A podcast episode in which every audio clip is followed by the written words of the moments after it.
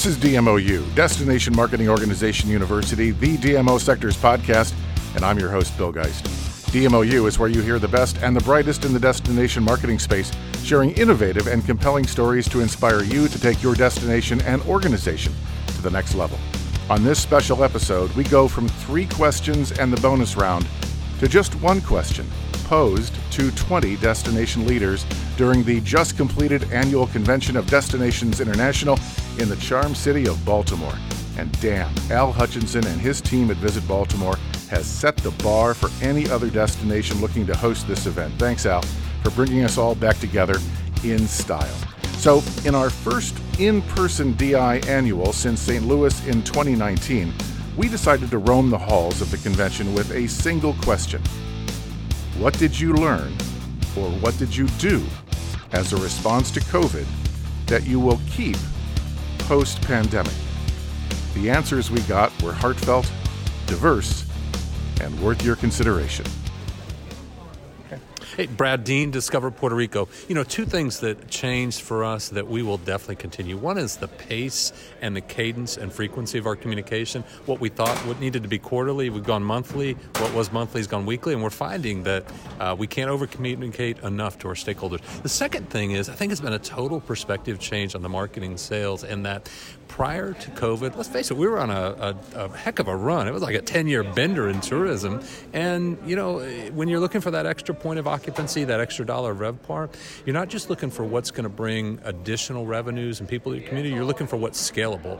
When you hit the bottom and you're starting from zero, everything is scalable. And so I think what we found is the riches are in the niches. And there's a lot of niche markets that before we thought maybe it's not worth our time, it's not worth the investment, but hey, it's there.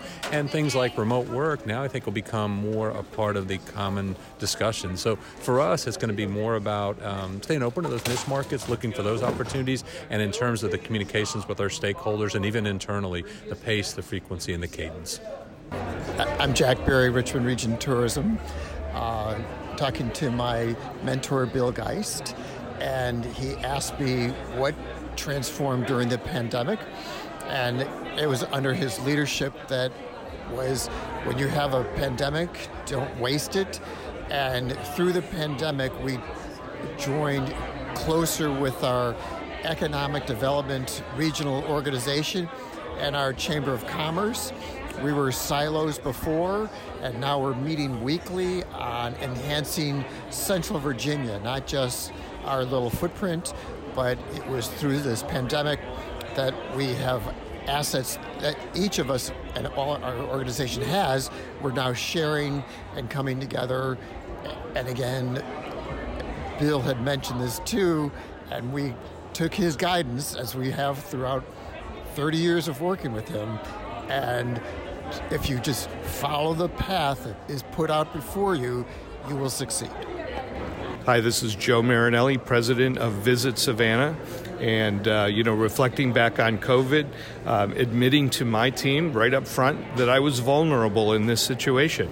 I had no experience in how to manage through something like this. Had to recognize that right up front. Had to be frank with my staff and say, look, gang, we've got to do this together. We've got to learn this together. We've got to figure out what the roadmap is.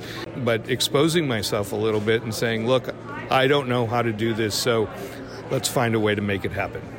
This is John Groh from Rockford, Illinois, President and CEO of our local Visitors Bureau. And if I had to think about what we would not have gotten to, or maybe not have gotten to as soon if it hadn't been for the pandemic, was really not pandemic related, but you know all the social unrest that came after George Floyd's death. Uh, the conversation shifted in our community, as it did around the country, pretty rapidly, and it forced us to consider what we had been doing and what we hadn't been doing in the space of celebrating diversity in our community. So, um, after digging deep and asking some tough questions of our organization, we went out to the community and had a series of listening sessions and conversations with our diverse community that led to um, a revamp of all of our board policies and a lot of internal practices that have uh, put us on a better path to more quickly, readily, openly welcome diversity in our community in all forms. We're not where we need to be, but we're on the path. Beth Gendler, Gulf Shores and Orange Beach Tourism. What we are keeping this year has to do with sports and efficiency of it all. And we often held in person packet pickups for some of our bigger races. And this past year, to help with safety protocol, we did drive through pickups where people just were staying in their car and driving right through. And that's what we're going to keep. It was so efficient, so helpful to everyone, and we will be keeping that.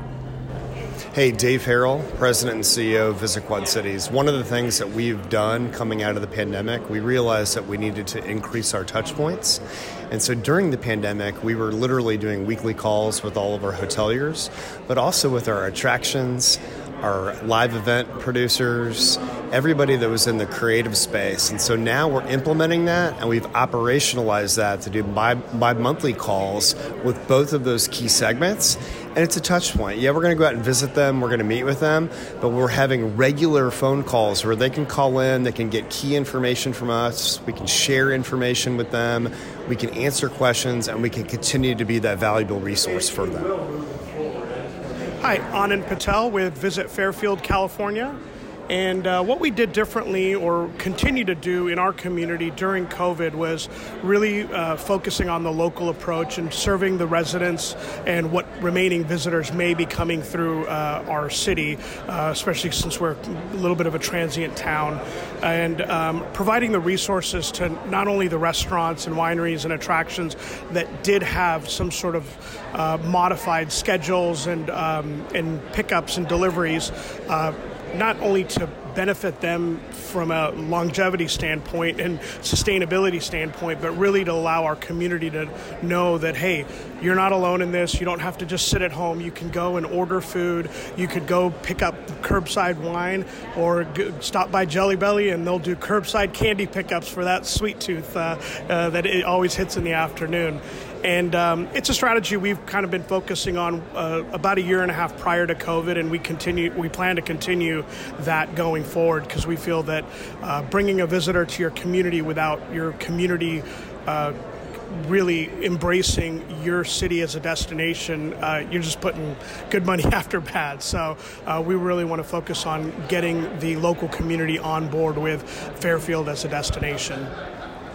Barry White, Chattanooga Tourism Company. The thing that we're going to take away from the pandemic is definitely the community engagement aspect that we've become uh, provided resources to our community, and that is going to continue. It's continuing now, and we'll have a better uh, presence. Uh, they found value in it, we found value in it, and it just really accelerated that for us to, to be more uh, focused on our local hospitality community uh, Dan Rowe, visit Panama City Beach. One of the things that I, I really experienced in the pandemic that is uh, will stay with me forever is you know, the ability of, of my leadership team to really execute during really stressful times. I mean, we have a history in Panama City Beach with the Deepwater Horizon oil spill and Hurricane Michael. But the, when the pandemic hit and we realized as we we're going into the, our peak season that our revenues were at risk. And I put out the word to my staff that we needed to, you know, shut it down, you know, to take a hard look at their budgets to be able to really figure out what we needed to spend over the next nine months. And if we didn't need to absolutely spend it, we, you know, just to hold on to it. And almost overnight, every member of my team went through and they, they took a hard look at everything that we were doing and why we were doing it and they literally put the brakes on, you know, stopped on a dime. But even with that, we were able to continue to execute and do those things that were important. And we were blessed because the the pandemic for us was was short lived. I mean, we were down in March. You know, April was down 85 percent. May was down about 30%. But then when the summer hit and people wanted to get to the beach, they wanted to get outside, that we saw an explosion of our revenues, but we still held our line about making sure that we were doing the right thing because we didn't know how long this bubble would last. And through the rest of the year, we executed everything that we needed to do to keep Panama City Beach on the forefront, to stay engaged with our customer, to stay engaged with our local residents, just to you know to have that shared experience, that shared story. and we were able to do it very efficiently.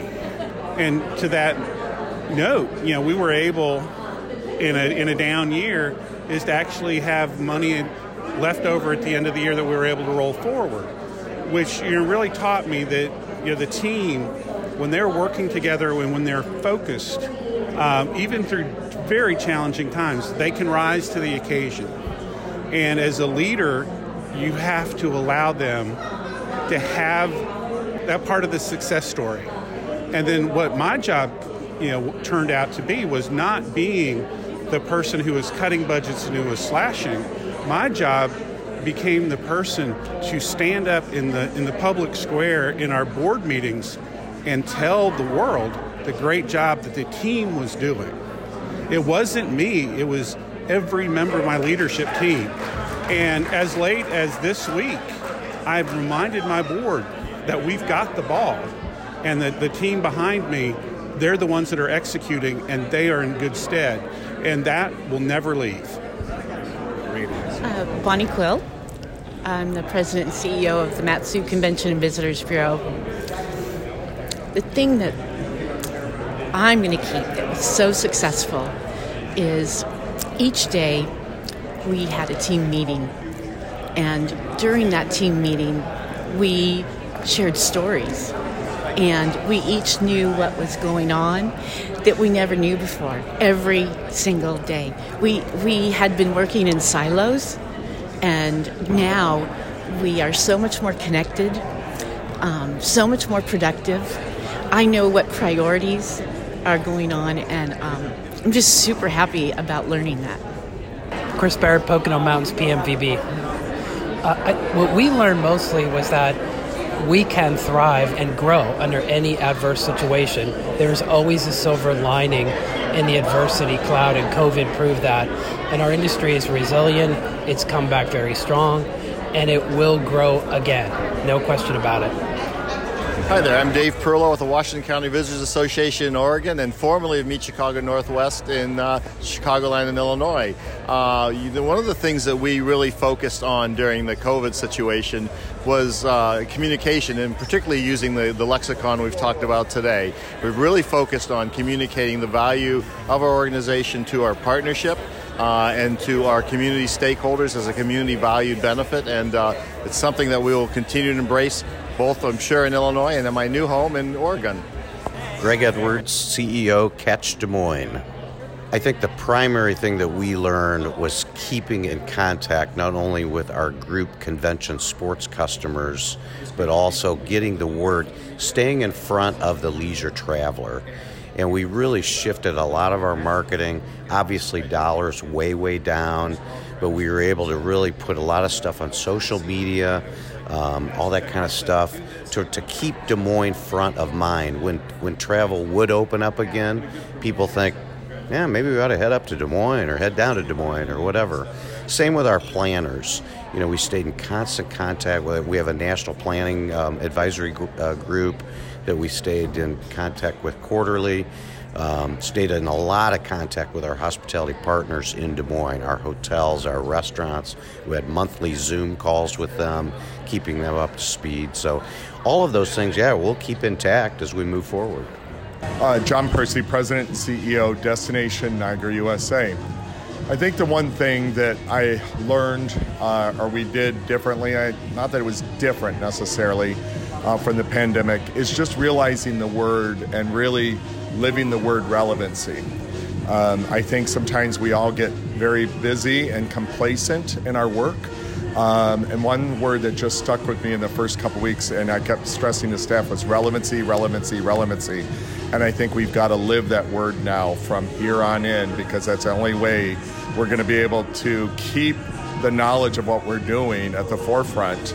Uh, and this has been the silver opportunity. The silver opportunity from COVID to me is that we are becoming more acknowledged as the people that are knowledge based and the ones that are doing the work. And so relevancy is it. Kurt Krause, President CEO, Visit Norfolk. Uh, I'd like to share what really worked during the uh, pandemic, um, and that was partnering with uh, a city that we've never partnered with. So, Norfolk, if you don't know, Norfolk and Virginia Beach are geographically right next to each other. Um, not really competitors. One is the oceanfront resort town of Virginia Beach. Norfolk is the downtown urban waterfront location. So, really, purposes of trip are a little bit different. One's going to the resort, one's going to another experience. Um, but, but what we felt um, was a need to, to partner together to create an awareness that we are not only open, but we are safe. Um, we don't have the traffic. We have attractions that are outdoors, plenty of things together to choose from. And um, we also felt that because we were one gas tank away from 72 million people, that you know our 15,000 rooms could probably handle 72 million people. Uh, and uh, lo and behold, uh, the summer we started June 8th of 2020 and went through the whole summer. In fact, extended it through September and had marvelous success. Um, the campaign was called Together at Last to bring couples together, to bring families together, to, to allow them to come to a destination and allow them to exhale and really breathe. Um, it, it, was far more successful than we ever dreamt. We created an awareness. Um, uh, an example of, of, great success is that Philadelphia, that we didn't even target uh, through organic searches. Um, we ended up advertising socially, digitally through through Philadelphia, and had even greater success. So the lesson is, you know, partnerships work, and when you're even then when you're side by side and you think you are competitive, uh, you need to reevaluate that and, and look at a way to partner it together and bring people to your location for whatever their purpose would be. Would we do it again? Absolutely, we would do it again. We didn't have the time to put it together for, for this summer, but fortunately, uh, with, the, with the campaign that we had last year and what each individual is doing this year, we are both destinations having the greatest year ever, uh, far beyond the 2019 success. And the 2020 was off a little bit, but, but 2021 is better than 2019. I have to believe that it's due to some of the things that we did last summer. Scott Beck with Destination Toronto. And my answer is to the one thing that we will keep post pandemic that was a result of the pandemic is the remote workforce. Um, and I think working towards this idea of sort of work where you like um, and work how you like, and the tools we provide our staff. We've migrated to an entire soft phone system. Everyone has a cell phone, everyone has a laptop, all of our desktop computers are gone. And when we return to the office, they won't be there and the ability for us to then be collaborative within the office by taking our tools with us and creating this opportunity to be as as productive as we were during the pandemic, which I know sounds counterintuitive, but we were, and leaning into that and leaning into what that provides from a life work balance and ensuring that we create that life work balance, which is the one thing post pandemic I think we all need because we got way out of balance. Jayne DeLuce, visit Champaign County. And what we did during the pandemic that we will continue to is meetings with our economic development partners and our community leaders. We had we resolved that we were going to meet every two weeks. We met every week during the pandemic, and now we continue to meet. And now it's getting into other infrastructure questions, advocacy questions, all those types of things that are really, really good. Uh, Barry Biggar, President CEO, Visit Fairfax. During the pandemic, we totally reversed everything we knew. We internalized rather than externalized all of our efforts. The community has since become so aware of who we are, so appreciative of not only what we do uh, to bring in economic well being and jobs, but to provide them with a great amount of information and motivation to see, experience, and visit their whole area virtually first, now in person. The money we invested in doing it, we will continue to invest. Because if we do what we do for the community, let's really do it for and with the community. I'm Benish Brown, President and CEO of Destination Augusta. And what we did during COVID that I think we ordinarily would not have done, but we're going to keep it, is truly a focus on community, helping to make our community stronger, supported in a lot of different ways. Um, I think we would have continued on the traditional path of DMOs of that external marketing uh, and just kept our sites there had not it been for COVID, uh, the pandemic. But we really uh, have found a lot of appreciation from our partners and our stakeholders, and it has benefited us so well. We are staying the course. So, George Franz, I'm with Houston First, also known as Visit Houston. You know, a couple of things that I have learned. I will say uh, I've learned just the importance of how crucial it is to have human interaction. You know, I, I dealt with it, I think, better than a lot of people, but I learned a lot about my staff, and I learned a lot you know about how taxing can be especially for people that are living alone to to have to deal with a situation like that. Like for me i really became focused on making sure that everybody was okay. I have a lot of younger people on my staff and that for me was very telling when i would see them especially in the depths of the pandemic when we were talking you know six months in where they're just not seeing another human being. That's that's hard. It's problematic. And um, you know, I just learned that the importance of make just human interaction, man. I know it sounds silly, but you know, we work in that industry where we're supposed to live it, but it was on such a personal level with my team that for me was very impactful. Uh, in terms of something that I never thought I would do, you know, I was really anti working from home.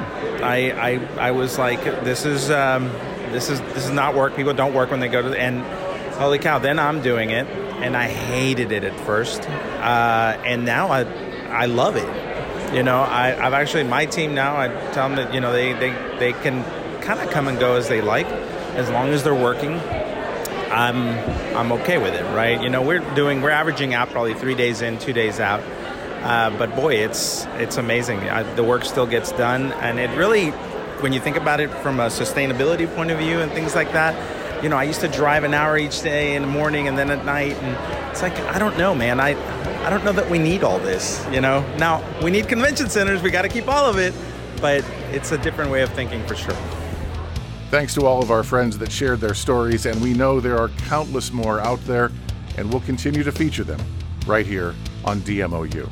Remember that DMOproz.com is where you'll find more on our services for the DMO sector, links to our book Destination Leadership, the Z News, our position papers on board diversity and the future of destination marketing, our blogs, and the biggest DMO job board on the planet, as well as past episodes of DMOU. That's DMOpros with a Z.com. Executive producer of DMOU is Terry White, and this is a production of DMO Pros. I'm your host, Bill Geist. Until next time.